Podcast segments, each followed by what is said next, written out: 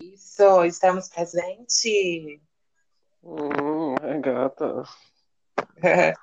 Então, né? Esse é o nosso primeiro podcast para falar um pouquinho sobre nossa infância e, e, e, como a gente precisa resgatar essa criança interior. Então, acredito que a gente vai poder compartilhar a infância de uma travesti e a infância de um menino gay. É, é, vai ser bem legal. Então, vamos lá? É tipo a infância que a gente perdeu, os momentos que a gente é, deixou de viver, às vezes, sabe? Uhum. E também eu acho que a infância que a gente vai criar a partir do momento que a gente percebe que a gente precisa resgatar essa criança, né? E isso, eu... os momentos que a gente, a gente não viveu lá para a gente construir isso dentro da gente. É. Eu acredito que as pessoas têm muito a ideia de que mesmo que tipo assim, ah, eu não tive uma, uma infância maravilhosa, então eu vou ter um filho para poder ter, para dar aquela infância que eu acho digna e que eu não tive. Mas eu acho que eu acredito esse pensamento de muitas pessoas, né? Porque também já foi o meu. Mas eu acredito que não é por aí. Eu acho que nós, mesmo com 23 anos, 24, 25 e tal, independente da idade, a gente consegue resgatar essa criança e consegue viver ela, mesmo sendo adulto, porque do que adianta ser adulto e não ser uma criança brincalhona também. É, porque, tipo, a, criança da gente é, é o, é a nossa parte mais pura, a nossa parte mais sensível, sabe? A gente uhum. sem, sem a, as nossas armaduras que a vida, tipo, nos impõe em, em colocar sobre a gente, sabe? E a gente precisa viver isso para sobreviver esse caos. Para florescer, né? Para florescer. Para é, encontrar é, a gente próprio. Uhum. Como é que foi a tua infância? Assim, depois do, do, da descoberta, assim, do que eu, que eu era gay, as pessoas, tipo, se afastaram de mim e, tipo, e eu amava aquele convívio que eu tinha com aquelas pessoas, com as pessoas que eu tinha na infância. E aí, a partir desse momento, eu fiquei muito recluso. E eu cresci sendo recluso na minha cidade. Não, não conversando com ninguém, não tendo assim, relações afetivas com ninguém. Só eu dentro de casa. E às vezes eu, tipo, eu foquei muito no videogame, entendeu? Mas as amizades eu não tinha muito. E isso me barrou muito, assim, em conviver com aquelas pessoas. Tanto que eu não tenho nenhum vínculo com elas, eu não tenho nenhum feedback. Não consigo ter relações com pessoas na minha cidade. É uma é um coisa assim bizarra. É um trauma. É um trauma. Quando, quando eu passo por essas pessoas, essas pessoas que eu amava na infância, eu meio que. Meu coração bate mais forte, sabe? Trava. E parece. É, você trava, você sente uma coisa muito estranha dentro de você. Eu acho que comigo também não é muito diferente de você, sabia? Você falando assim, não é muito. Não é muito diferente, já que eu também não tive uma infância é, muito, muito boa, assim. É claro que meus pais me amaram pra caralho, é claro que tem um, um mural de fotos que representam basicamente isso, é, de como foi toda essa minha criação, de muito amor, enfim, né? Só que eu percebo também que, fora desse ciclo familiar, existia muita rejeição. E também não consigo ter um contato direto com as pessoas da minha infância. São muito muito, muito, é muito, é muito doloroso para mim às vezes encontrar algumas pessoas que, que passaram por mim e que viraram a cara, né? Porque você era eu sendo travesti, eu me entendendo como travesti, eu vivendo a travestilidade, eu entendendo o que é travestilidade. Eu percebo também o racismo, mesmo sendo uma preta de, de pele clara. Hoje em dia a gente já entende o racismo que a gente sofria na infância, né? Eu. E aí, era a bichinha gorda que ninguém queria ter próxima. Uhum. Ninguém quer ter uma bichinha gorda, né? É, é, é, por perto. Preta, então, filha de empregada doméstica, quem quer ter?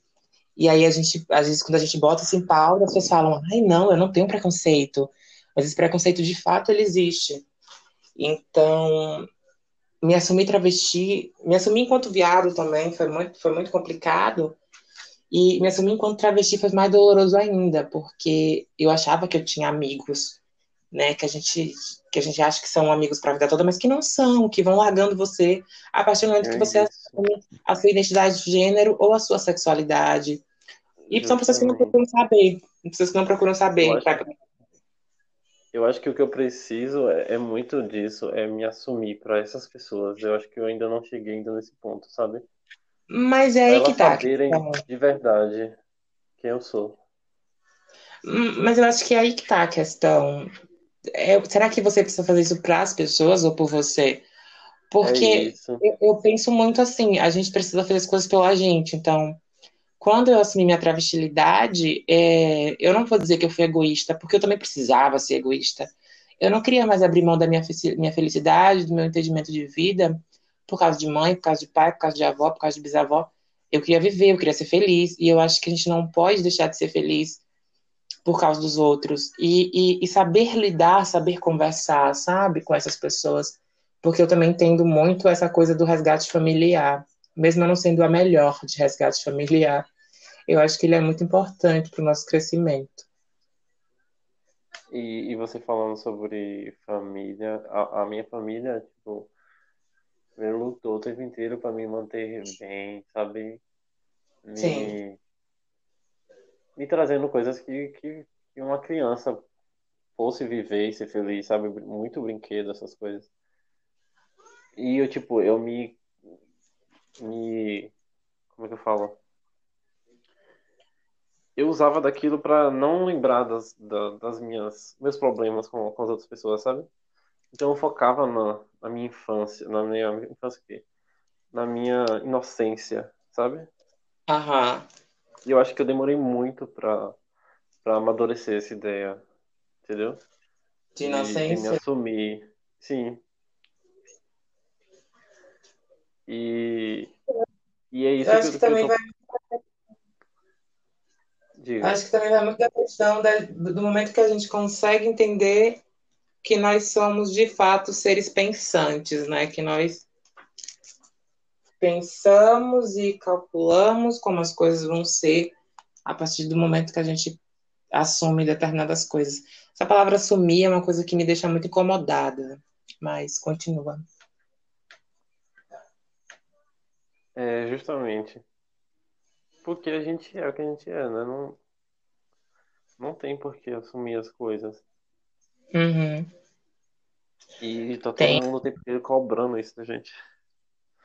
É uma cobrança meio bizarra, né? Uma, uma, cobrança que você não sabe de onde é que ela vem. A gente sabe onde ela vem porque ela é estrutural. A gente sabe que ela é estrutural e que ela é patriarcal e que a sociedade de merda quer impor, impor alguma coisa a gente.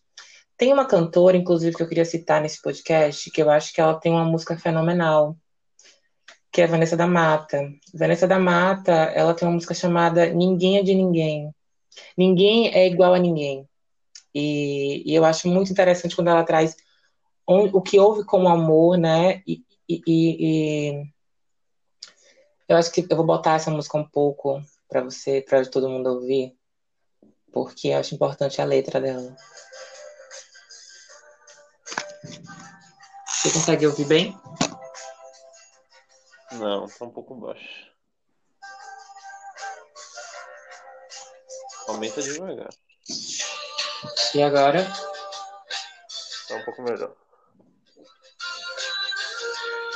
É ouvir de fato a melodia dessa música, é o que ela traz.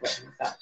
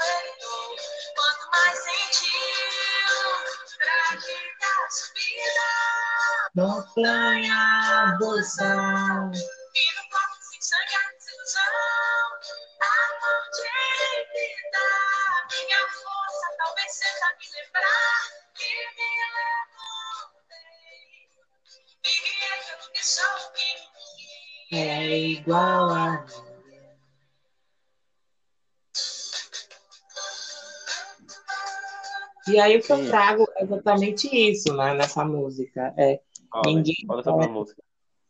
ninguém pensa ninguém. Você falou o quê? Fala sobre a música. Não, é basicamente isso, que ela fala, ela é é uma música que de início algumas pessoas podem levar para o lado romântico, mas não é sobre isso. Ela está falando e destrinchando que o mundo capital, ela destrói o amor e que ninguém é igual a ninguém. Então, se a gente ama de verdade, a gente ama pelo que a pessoa é, porque é a diferença, é a pessoa que é diferente da gente. Então, por que não amar essa diferença? Por que não entender que as digitais são iguais, que a gente é de carne e osso, de cabelo, de, de, de... quem vai pro ponto, vai morrer, né? Se a gente vai morrer, se a gente vai morrer, então a gente é igual, porque ninguém aqui vai é, ficar eternamente. Pelo menos eu não descobri ainda é, é, a vida eterna. E nem quero, acho também essa questão da vida eterna muito doida. Sim, e a gente tava falando no instante sobre a gente não amar pessoas com que são iguais a gente. É, sim. A Fale um pouquinho. só querer a gente amar só pessoas que tipo são uma coisa bem distante da gente, que não se importam. Aham, exatamente. E, e é isso, né? A gente tem esse costume. É porque eu, eu acredito, eu acho que isso pode ser precipitado, mas também talvez não seja. Mas eu acho que a gente gosta de sofrer. A gente Sim. gosta de sentir. A, a gente gosta de sentir. A gente gosta da autopiedade. Não sei se é autopiedade de, de, de se. humilhar, né? A gente gosta de migalha. Migalha. Isso. E a gente não deve se contentar com migalha, porque a gente é grande demais para poder se contentar com migalha. E eu acho que quando a gente percebe esse brilho, que a gente brilha, a gente brilha mesmo, sabe? A gente É tem quando a gente se encontra. É, mas é, é assim, então assim, quando a gente percebe isso, o resto é nada. O, o, o resto é, é, é um, é um feijãozinho pequeno, é, um- é uma coisa crescente. Mas não é? É tipo, eu, eu, eu que viajei demais, assim, eu que brisei na, no rolê. Não, certo. No O meio negócio de, de se amar, de se amar antes de amar alguém é justamente isso. É se amar primeiro, porque como é que você vai amar alguém? E eu digo amar, repetindo, não é o amor romântico entre parceiros, é o amor entre mãe e filho, o amor entre é, é, pai, enfim, amor em geral, né? O amor glacial, que também eu já penso logo em Baby do Brasil, que fala que esse amor é cósmico, que o que seria da gente se a gente, não- se a gente compreendesse o amor de diversas formas. O amor, Sim. ele é assim, tudo, a gente ama Ele é plantas, a gente universal, ele é universal, tipo, pra tudo. É, exatamente, exatamente. Eu gosto muito, eu gosto muito dessa, dessa coisa, né? Dessas pensadoras, dessas cantoras que são pensantes.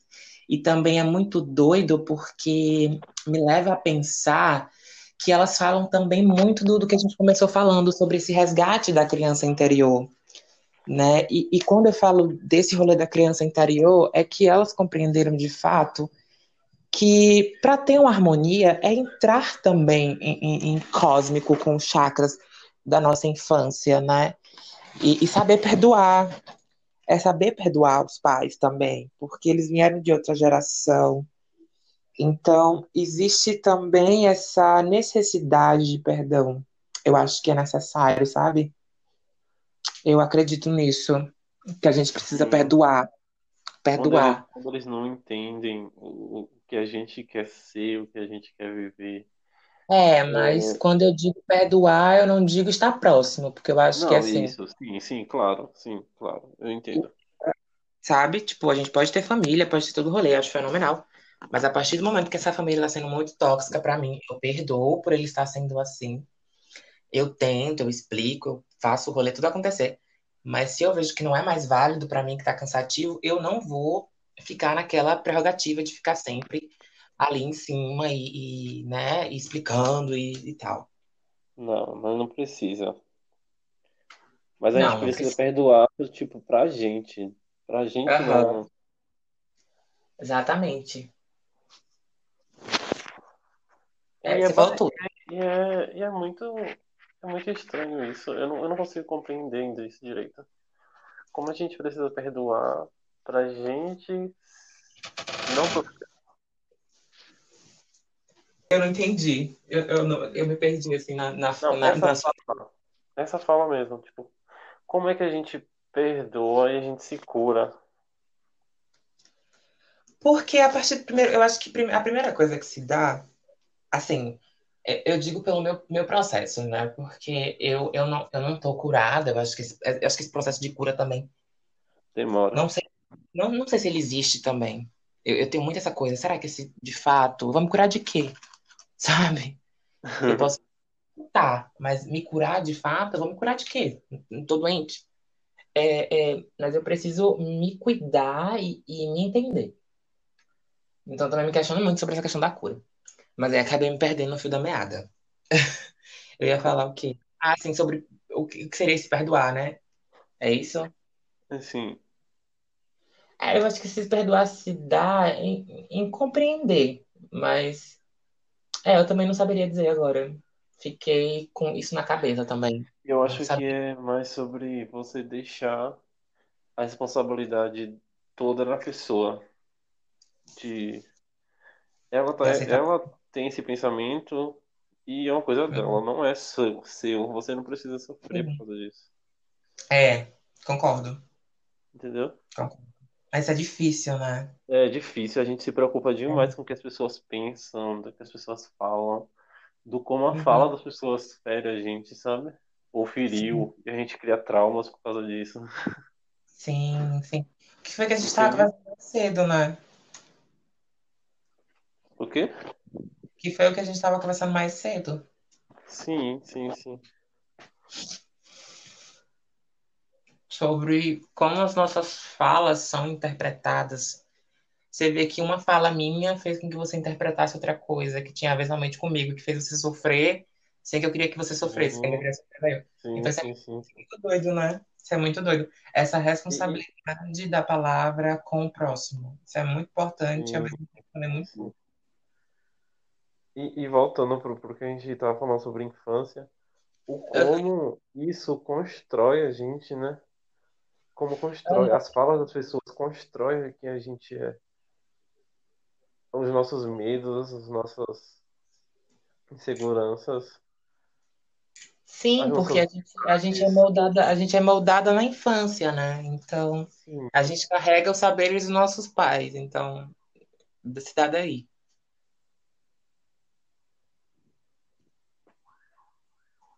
e como eles não sabem tudo sobre a gente, como a gente não sabe tudo sobre a gente, como a Ah, gente absorve tudo aham. ao nosso redor. E sabe o que é bom falar também? Que eu acho que é uma coisa que leva muito, é o que eles imaginam que a gente vai ser. E que aí Isso, a questão da, da expectativa de meu filho, da minha filha ser dessa forma. E que aí gera as frustrações, e geram as brigas, e geram as, as picuinhas desnecessárias. e isso vai tipo somando, somando e a gente vai acumulando, sabe? Sim, como é que é pra você isso? Você acha que você supriu a- a- as demandas da sua família? Você acha que você faz as coisas que sua família quer que você faça? Você vive como sua Não, família? não, não, não. Eu acho que eu, eu frustrei muito eles. E ainda frustro muito eles. Mas quê? eu vejo que ainda existe uma esperança, assim, por uma parte né? da- da minha família. Tipo, a- a- as pessoas que, que acreditam em mim. Eu acho que é nessas pessoas que a gente precisa focar, sabe? As pessoas que acreditam na gente. Uhum. E que, que às vezes é quem você menos espera, né? Como? Que às vezes é o lado da família que a gente menos espera, é onde a gente tem um porto seguro. Isso, justamente. Daquele primo que a gente nem tem costume de falar, mas que vai lhe dar um apoio. às vezes é a pessoa que a gente, que a gente não quer estar próximo, sabe? Às vezes a pessoa frustra a gente, a gente não quer estar próximo dessa pessoa, mas é a única pessoa que. É, eu, eu tenho um primo, né, que ele foi criado aqui em casa. O nome dele é Rafael. E aí foi muito doido quando eu me assumi trans, porque ele foi um dos únicos da minha família que ficou muito tranquilo em relação a isso. Foi a primeira vez que eu fui, a primeira, eu lembro até hoje, a primeira vez que eu fui pra casa dele, porque ele mora numa cidade vizinha, eu fui travesti, né? Bem garotinha, bem maquiada. E ele, tipo, me amando, assim, comprou cerveja, fez uma, um auê porque eu tava lá. E eu lembro que nesse dia eu dormi na cidade dele. E eu fiz uma burrada que eu não dormi na casa dele. Eu dormi na casa de uma amiga. Mas é um dos primos que eu acho mais incríveis, porque ele manda mensagem no horário que eu menos espero e fala, eu te amo. E ele é o único primo que manda isso. Acredite. Eu tenho, eu também tenho, eu tenho, eu tenho, eu, tipo, eu tenho poucas pessoas assim, mas eu tenho. Eu tenho um primo que ele é muito parecido comigo. Tipo, eu sou uma pessoa muito inocente, então ele, ele, ele consegue chorar assim por coisas poucas, que nem eu. E a gente consegue ter um diálogo assim que parece um com o outro, sabe? E ele me dá força assim pra querer mais de mim. Pra você explorar, né, esse, esse, esse, esse lado. É, sim, é isso. Eu, eu tenho, é, eu não sou muito ligada à família, né? Como eu disse, assim, sou ligada e não sou ao mesmo tempo. Sou, Eu também, eu também sou muito desligado da família. Eu acho que a gente precisa disso, velho. de, de aprender a, a lidar com a família. Querer criar vínculos, querer criar caminhos, sabe? Onde não tem. É, a gente precisa parar disso, então, é verdade. A gente não precisa da família. precisa parar, a gente precisa parar de pensar só na gente, só que a gente tá aqui, sabe? Eu tô Hum, dizendo isso pra mim mesmo, porque eu também sou muito egoísta. Eu tô parando pra nascer, eu sou muito egoísta. eu também sou muito egoísta, pô, muito egoísta. Eu Muito. tô Eu tentando gosto- parecer egoísta, mas eu não tô nem aí. Tipo, hoje em dia eu tô tipo assim, quer me aceitar? Bem. Não quer me aceitar? Tchau, benção. Beijo. Um cheiro e um E queijo. eu acho, eu acho que isso tem a ver também, sabia? É, como é que eu digo? Da forma mais chula que você achar que você quer falar, você fala. Acho que é livre. Eu me perdi aqui agora, peraí.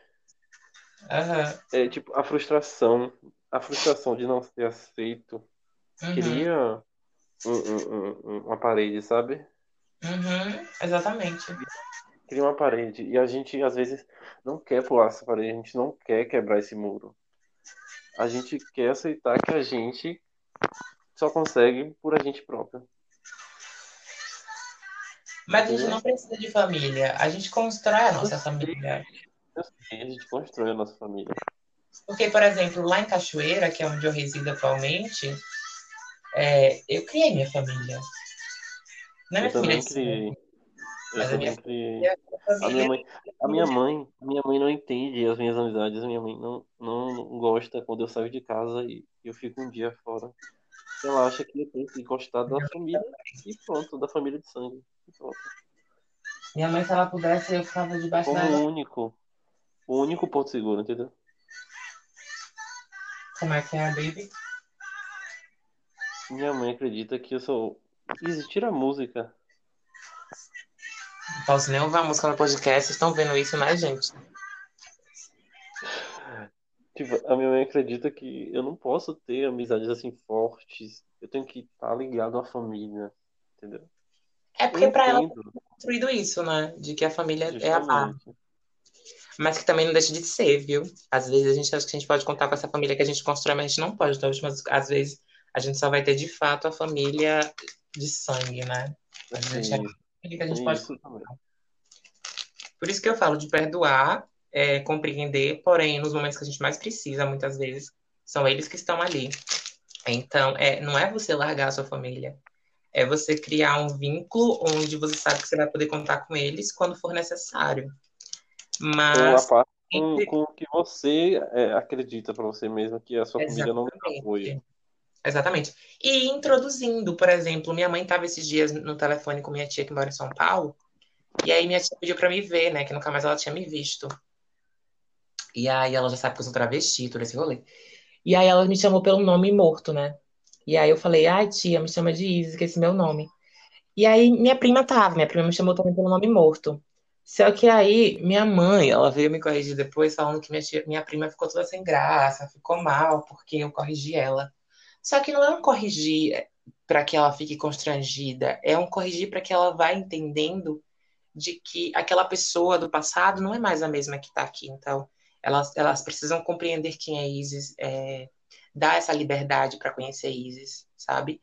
E é muito doido porque minhas primas mais novas, tipo, eu falo Thaís, Amanda, que são incríveis, onde eu tive o prazer de passar pelo menos duas semanas com elas, assim, na roça dos meus tios, e a gente trocava muita ideia sobre isso, sobre transexualidade, sobre sexualidade.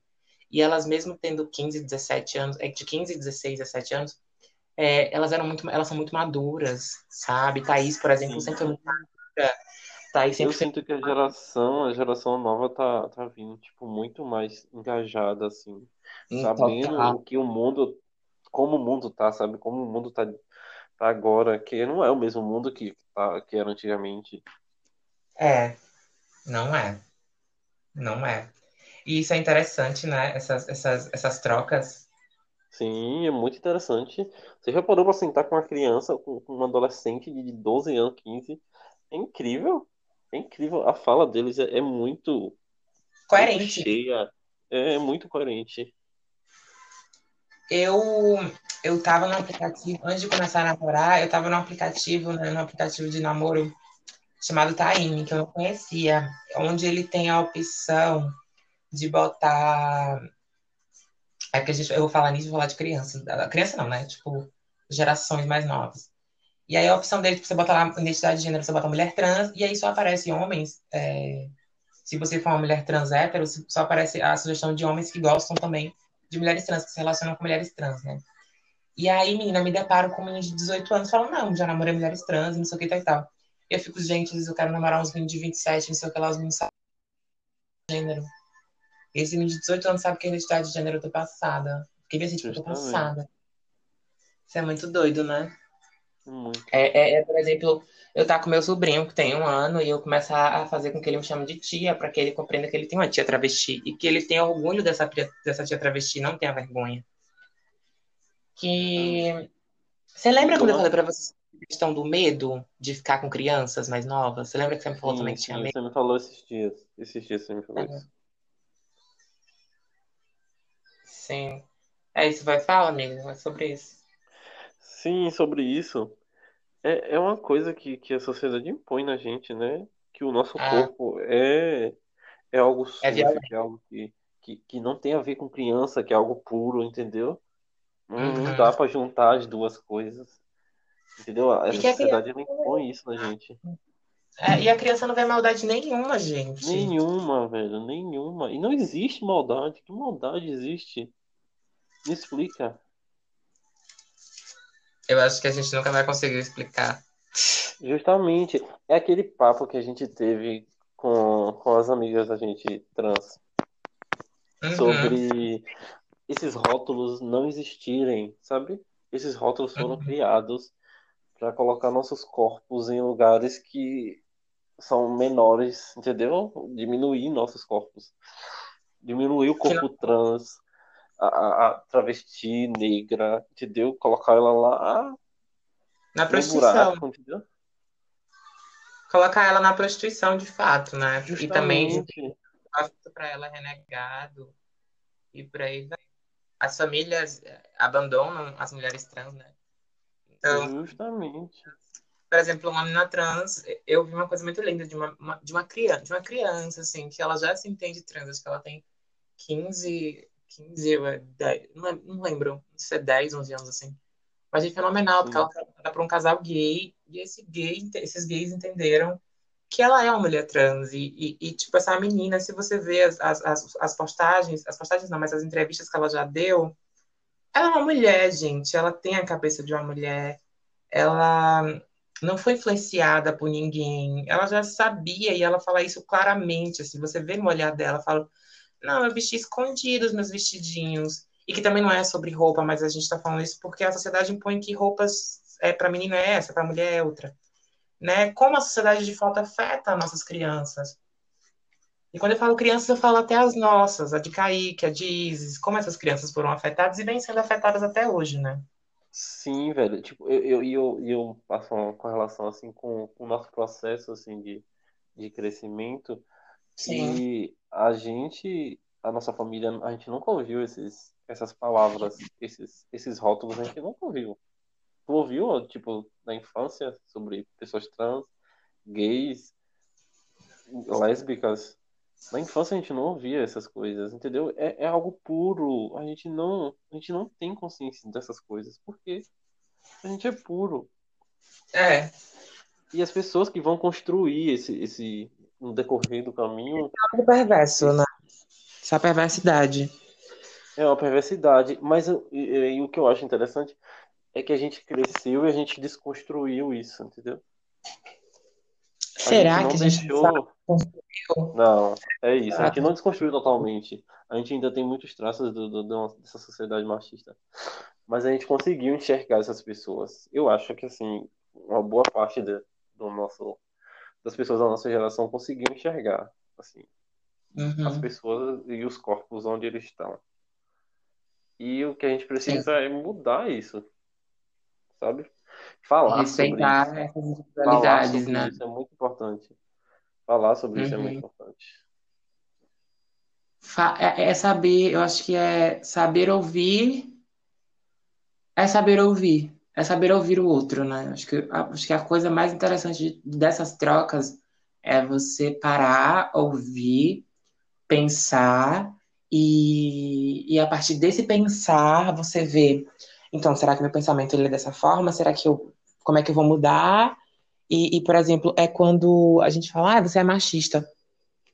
Sim, você é machista, mas aí vai de você agora entender o porquê que você é machista e, e como esse machismo, e como esse machismo está impregnado em você, só que depende exclusivamente de você querer romper com esse machismo estrutural. É, a pessoa que está ao seu lado, é, ela pode te influenciar, mas eu digo influenciar, é te ajudar a pensar sobre, e, e é também falando que eu sou uma pessoa machista porque eu fui criada na sociedade machista. Então, a desconstrução do machismo também em mim, ela vai é, acontecendo aos poucos. Que isso leva para diversas questões. Mas é isso. Ah, eu tô adorando esse papo. Tá babado. Eu também tô adorando, tô adorando. E, e, tipo, o post que eu fiz ontem foi muito, tipo, aleatório. Mas foi porque eu vi uma, uma... O Fantástico tava falando sobre abusos sexuais de professores. E aí eu fiquei, tipo, Sim. assim, com, com um pensamento revoltado, tipo, gente, será que a gente não vai parar e, e entender que a gente não pode mais se omitir diante de dessas coisas, sabe? E as mulheres Aham. não podem, tipo, quando elas denunciam, elas não podem se mostrar, elas não podem mostrar o rosto delas porque a sociedade é, é, é, é Vai é julgar. uma- é- E isso vai julgar, vai ferir a mulher, entendeu? A gente tem que exaltar as mulheres, a gente precisa procurar, tipo, onde está a força das mulheres, entendeu? E Não, focar quando nisso. Então você fala isso, você lembra que eu falei de Vanessa da Mata e Baby do Brasil? São Sim, mulheres que estão pensando sobre revolucionar o amor e sobre propósito de vida. justamente. E as pessoas não ouviam essas mulheres, velho. Como assim? A gente tá É. o tempo inteiro omitindo, omitindo os, os comportamentos machistas, entendeu? Deixando eles passarem. A gente não pode deixar eles passarem mais.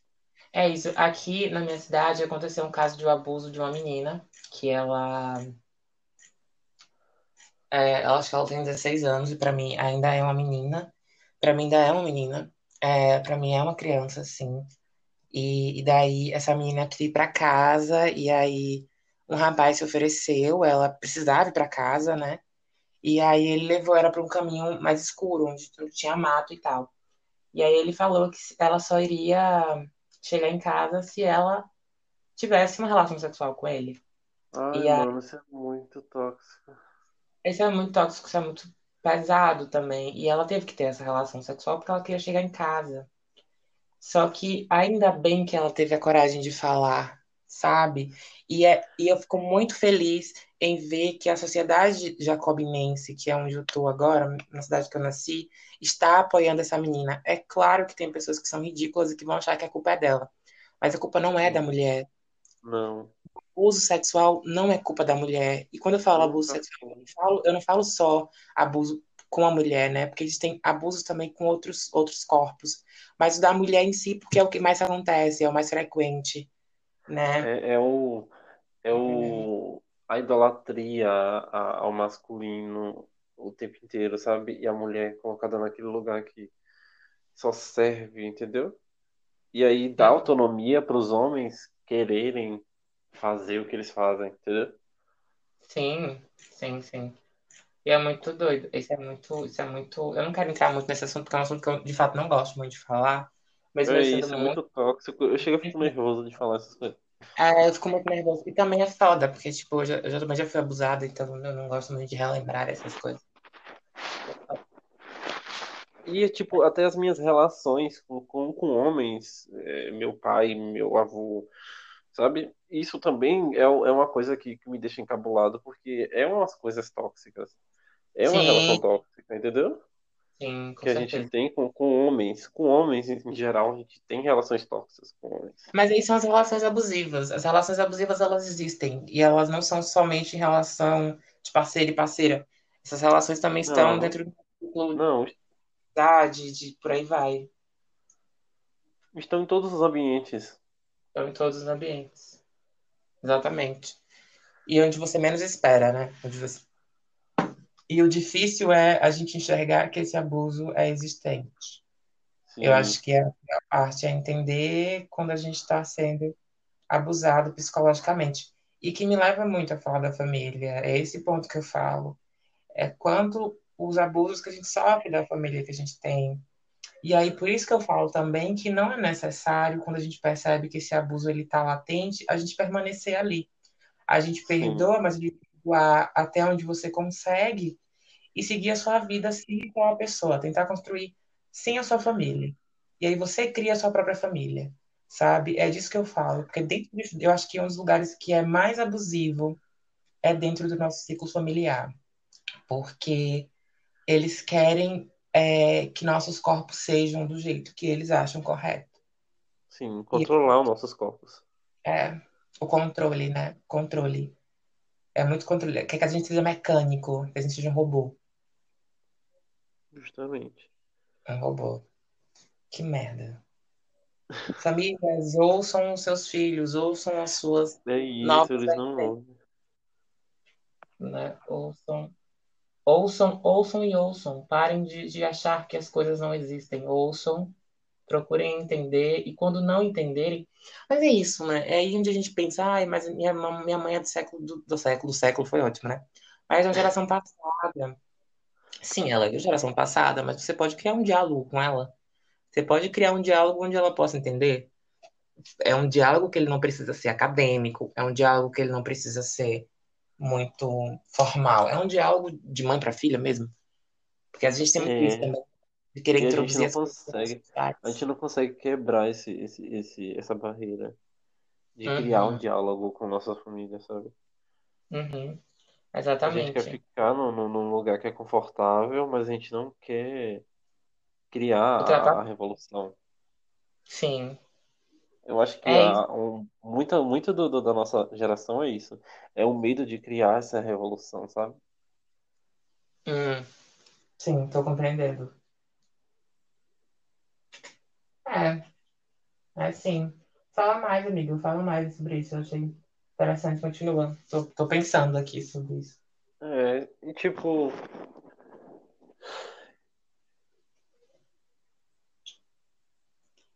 como é É que eu tipo, posso dizer?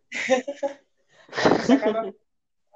São tantos pensamentos, são tantas vertentes que a gente acaba ficando bugado, porque quando a gente para de fato para conversar sobre esses abusos, sobre essas histerias, sobre esses resgates de criança interior, a gente fica bugado, porque esse, essa, essa, esse rolê ele não é hábito na nossa vida. Então, ele por isso, a gente. É, por isso que ele é difícil. Ele é difícil porque a gente não foi criada para pensar em, em cura. Mas aí cura também é a gente foi pensado para outro rolê, a gente foi pensado para outra coisa, assim. Mas que também eu vou muito para aquele rolê, né? Tipo, que processo de cura? Como se dá esse processo de cura? O meu processo de cura atual, ele vem se dando através do candomblé, né? Que aí eu venho tentando me reconectar, mas que também estou aprendendo a não falar muito sobre minha vida lá. Eu estou um pouco confuso ainda no meu processo, porque eu quis me desvincular assim da assim da religiosidade uhum. e eu estou procurando algumas vertentes assim na arte para me conectar na arte, tipo Mas música. você não precisa, né? Você não precisa estar na religião para se conectar com nada. É isso, eu sei, eu sei. Cada um, cada um. Eu quero me conectar assim com a arte em si, por completa. Sim, total. E fale, fale um pouco sobre isso, como é que tem sido esse processo seu de entender, de querer estudar essa forma de arte e que forma de arte é essa que você está procurando compreender? Eu tô caminhando, assim, eu tô caminhando por, por vários, vários tipos de arte, entendeu? Tô, tipo, tô tentando é, desenhar, tô tentando, tô lendo um pouco, tô tentando bordar. Ainda não entrei na pintura, mas eu quero compor músicas. Eu sinto que eu, que eu posso compor hum, músicas. Delícia. Eu tava, eu tava, tipo, fazendo uma reflexão sobre algumas coisas que eu sinto sobre tudo isso que a gente conversou agora. Sim. E tem frases assim que me tocam muito. Muito, né? A gente também, eu acho que muitas vezes a gente não produz arte, não produz conteúdo porque a gente tem medo. A gente acha que a gente nunca é suficiente, né? Isso, a gente acha que a gente não é suficiente ainda em tudo. Se subestima, né? Essa, essa coisa uhum. de se subestimar. Isso é muito doloroso. É, é, é uma coisa, é uma coisa repetitiva, porque as pessoas já vêm subestimando a gente, porque a gente não é o que elas esperam. É. Entendeu? E a gente acha que a gente não vai conseguir mesmo, porque a gente não consegue suprir, às vezes, o que eles querem. Essa, essa, é, sim, você falou tudo. Entendeu? Você falou tudo real. Ao mesmo tempo que a gente quer ser alguém tipo, diferente do que eles pensam, ao mesmo tempo a gente se importa com o que eles pensam e, e, a gente fica frustrado por não ser o que eles pensam, porque a gente gosta deles, entendeu? A gente quer ser aceita, pô. A gente quer ser aceito, justamente. É, tem um texto que eu escrevi há um tempo atrás que eu queria compartilhar com você, nunca compartilhei ele com ninguém. É uma coisa é. muito gostosa isso. Eu também faço isso. Eu sempre escrevo. Eu sempre escrevo quando eu tô em. Às vezes. Não, não é sempre. Às vezes. Eu escrevo quando eu tô em conflito com alguém, às vezes quando eu tô muito mal, às vezes quando eu tô muito alegre. Entendeu? Aham. Eu vou. E é uma coisa Eu- muito boa porque você. Deixa eu falar um pouquinho sobre isso, sobre escrever. Porque Sim, você tira o, o, o que você tá sentindo de dentro de você e coloca ali na sua frente. E aí você sim, enxerga o, o que tá acontecendo e aí você faz uma análise do que sim. você pode fazer, entendeu? E do que você tá sentindo, porque às vezes você não entende o que você tá sentindo também. Sim, o que é compreensível, né? Sim, Que lindo. É sobre isso. sim. É, Sobre isso. é, eu falo muito sobre isso porque é muito sobre isso que a gente está falando, é sobre muito essas dores. É, eu vou ler um pouquinho, eu vou ler o texto meu. Você quer continuar falando? Você quer que eu leia agora? E aí a gente Leia, leia, leia, leia. Estou aqui. Estás, estás aqui, guapo? Ok, Ok, baby. ok, baby. Ahn, eu chamo de sequência 3 e chamo de encontro de sentir, porque é sobre isso. É, quantas pessoas você já abandonou por medo de sentir? Quantas coisas você deixou de viver por medo do que poderia vir? Nunca ninguém saberá o que poderá vir. O sentido da vida está no sentir. Ou na vida faz sentido quando a gente vai quando a gente vai sentindo a vida. As pessoas, o que está ao nosso redor, o medo de doer, de sofrer, paralisa. Esse medo cria muros, coraças, né? Desprendemos o olhar nos olhos, o tocar nos outros, a fazer carinho, é, a dizer o que sentimos, a tocar, a sermos verdadeiros, verdadeiros, verdadeiramente íntimos. Relacionamentos, fingimos. Dizemos o que não somos, fingimos de novo. Dizemos ser felizes quando vivemos presos em nossos calabouços solitários dentro de nós mesmos. Quem não expressa o que sente, e se expressar está em diversas maneiras. Quem não vem para esse mundo para se colocar nele, não existe. Essa é a verdadeira solidão. Aquele que não consegue sentir é refém de uma ilusão. A verdadeira liberdade está no sentir. Sem medo, sem julgamento. A vida faz sentido para quem a sente de corpo, alma e coração. Porque de fato é isso, né? Se a gente veio para a Terra, se a gente está aqui e a gente veio para sentir, então eu vou sentir todos esses sentimentos. E eu vou aprender com esses sentimentos a entender que eu não vou fingir coisas que não existem. Eu vou fingir a ser eu mesma, sem julgamentos. É isso. Eu escrevi ele tem um tempinho, acho que foi em 2017, 2017 não sei se foi 2017. Incrível, incrível, incrível, incrível, incrível. Mas é, é, é sobre isso, sabe? É sobre a gente ter essa liberdade de sentir dor. A dor também faz parte. É, a culpa das estrelas. A dor precisa ser sentida. A dor precisa ser sentida, porque é através dela que a gente descobre a, cu a tal cura. É a nossa capacidade de, de mudar. A tal forma de liberdade, né? A liberdade está nisso aí. A liberdade não é, é você tá nem aí para nada. A liberdade é você tá aí para tudo. Você tá aceso para a vida, você tá sentindo, você tá cheirando, você tá tocando, você tá respirando, você tá acordando, você tá tomando banho você tendo o privilégio de ter uma casa. Tem gente que não tem nada disso. Essa é a tal liberdade. E, e, tipo, eu acho que a liberdade é sonhar, entendeu? É, assim, é, sonhar é o sonhar com concretizar também, né? Porque ficar só no auditório já leva para ilusão, no meu, no meu pensamento, né? Justamente. Porque é isso, assim, a gente tem que, que, que acordar e viver e falar, tipo assim, olha, cheguei, eu quer vocês queiram, quer não. Voltei, entendeu? É tipo isso. Voltei vestir, voltei viado, voltei de cabelo grande, como você, né, que você fala, né? Que você, sua mãe fala muito do seu aspecto visual. E agora você achando o cabelo fala muito mais ainda. Então é sobre isso, é tipo assim, não, quer vocês queiram, quer não. Estou de cabelo grande sim e ponto. É dar voz a, a, a, nós mesmos, né? Tipo, sim. dar voz ao que a gente acredita. Mas aí também. Muito medo.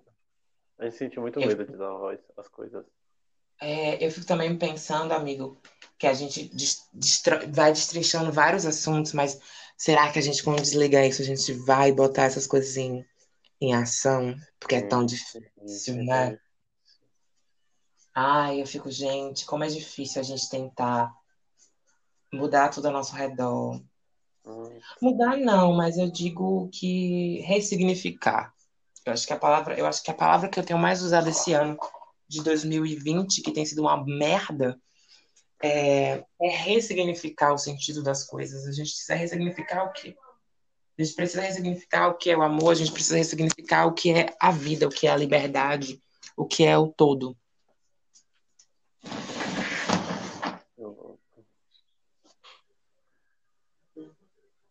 É sobre isso. Vamos ressignificar o que a gente sente, o que a gente acredita, o que a gente ama.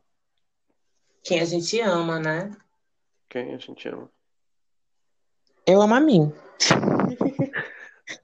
No momento, eu estou amando a mim. Assim, deveria estar amando outras pessoas, mas não estou afim de amar outras pessoas. Estou afim de amar a mim mesma.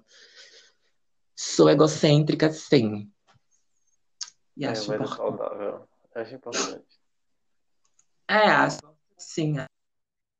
Também a gente ficar essas palavras que a gente não tão negativo. É como uma amiga minha chegou para mim esses dias, ela falou, amiga, as pessoas têm essa imagem minha de ser essa menininha pequena, porque ela, ela parece um bebezinho, né? Ela é pequenininha, Carolzinha, tava aqui em casa. Ela é bem pequenininha e tal, e ela falou, né, amiga, a galera fala muito que eu sou muito menininha, não sei o quê. E as pessoas não veem que, que, que eu não sou só essa menininha pequenininha, fofinha e não sei o quê, tal, tal, tal e tal.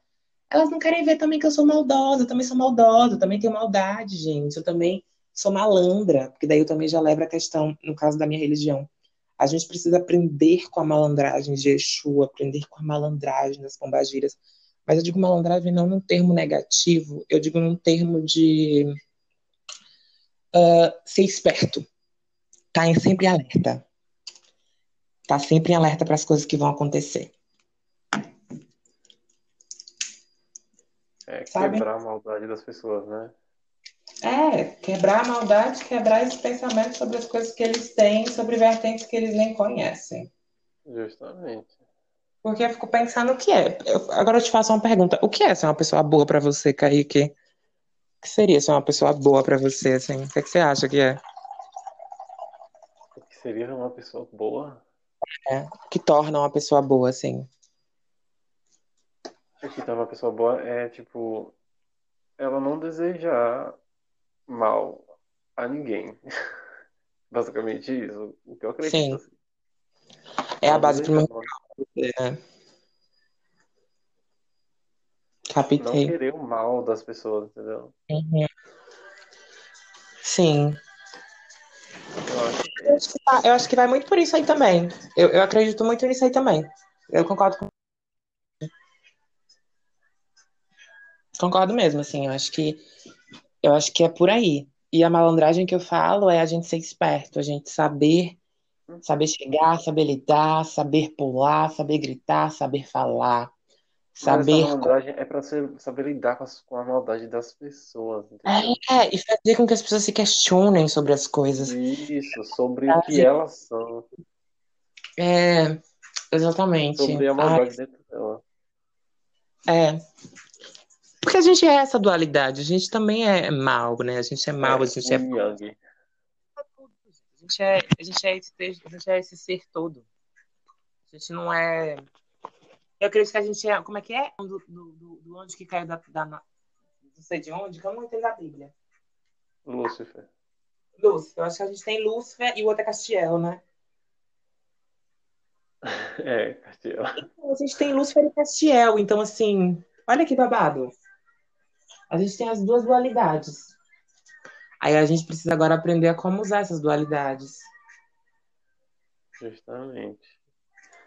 Não usar o mal pra tudo como uma coisa generalizada. Sim, com certeza. Mas também não ser ingênuo e bom Pra se demais, esquecer sabe? né? Não ser se ingê- ingênuo para se esquecer de si próprio.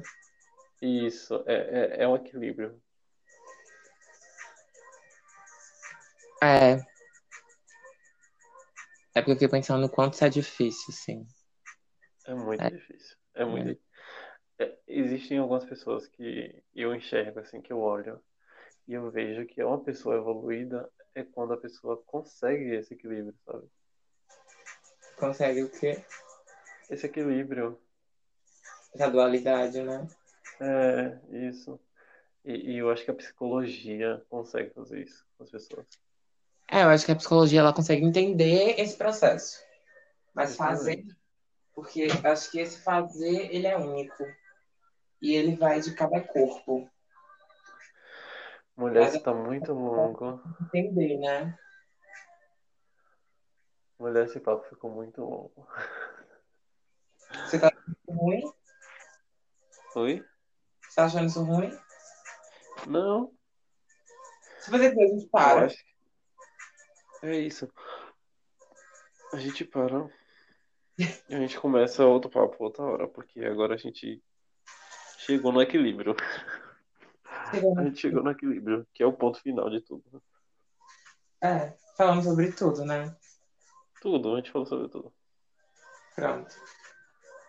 Então é isso, gente. Esse foi um podcast super aleatório. É, a gente não sabe se ele vai ser postado, mas se ele for postado, não cancelem a gente, porque a gente não é Anitta, a gente não é Bolsonaro, então isso já é um motivo para não cancelar a gente. Mas é importante que todas as conversas, todas as trocas, independente de ter conhecimento elevado ou não, ela é válida e, e eu acho que essa troca entre a gente ela foi muito válida, porque eu acho que também esse processo de cura que eu acredito não acredito, ele se dá também nisso, nessa troca. Eu aprendo com você, você me ouve e eu te ouço. Então, isso é válido e isso é muito importante para o crescimento do nosso ser. Sim, a gente está. Eu tô lidando, é, é como uma psicóloga de um curso meu que eu fiz uma vez falou. Uhum. Eu tô lhe dando um feedback do que eu acho e Sim. você tá me dando um feedback do que você acha, entendeu? E a gente tá trocando o que a gente pensa. Sim. E isso é muito, muito importante, porque a gente uhum. enxerga as coisas de outra forma que a gente não enxergava. Entendeu? E a gente coloca para fora também o que a gente tem internalizado. Ou seja, a gente ouve a gente próprio, a gente ouve outra pessoa, e a gente constrói um, um novo pensamento, entendeu? Sim. E isso é Sim. muito importante. É, é sobre isso. Então a gente encerra aqui, né? E até o próximo Dialogando Besteiras Conscientes. Um beijo, pessoal. Um beijo. Um beijo, pessoal. Sejam brasileiros.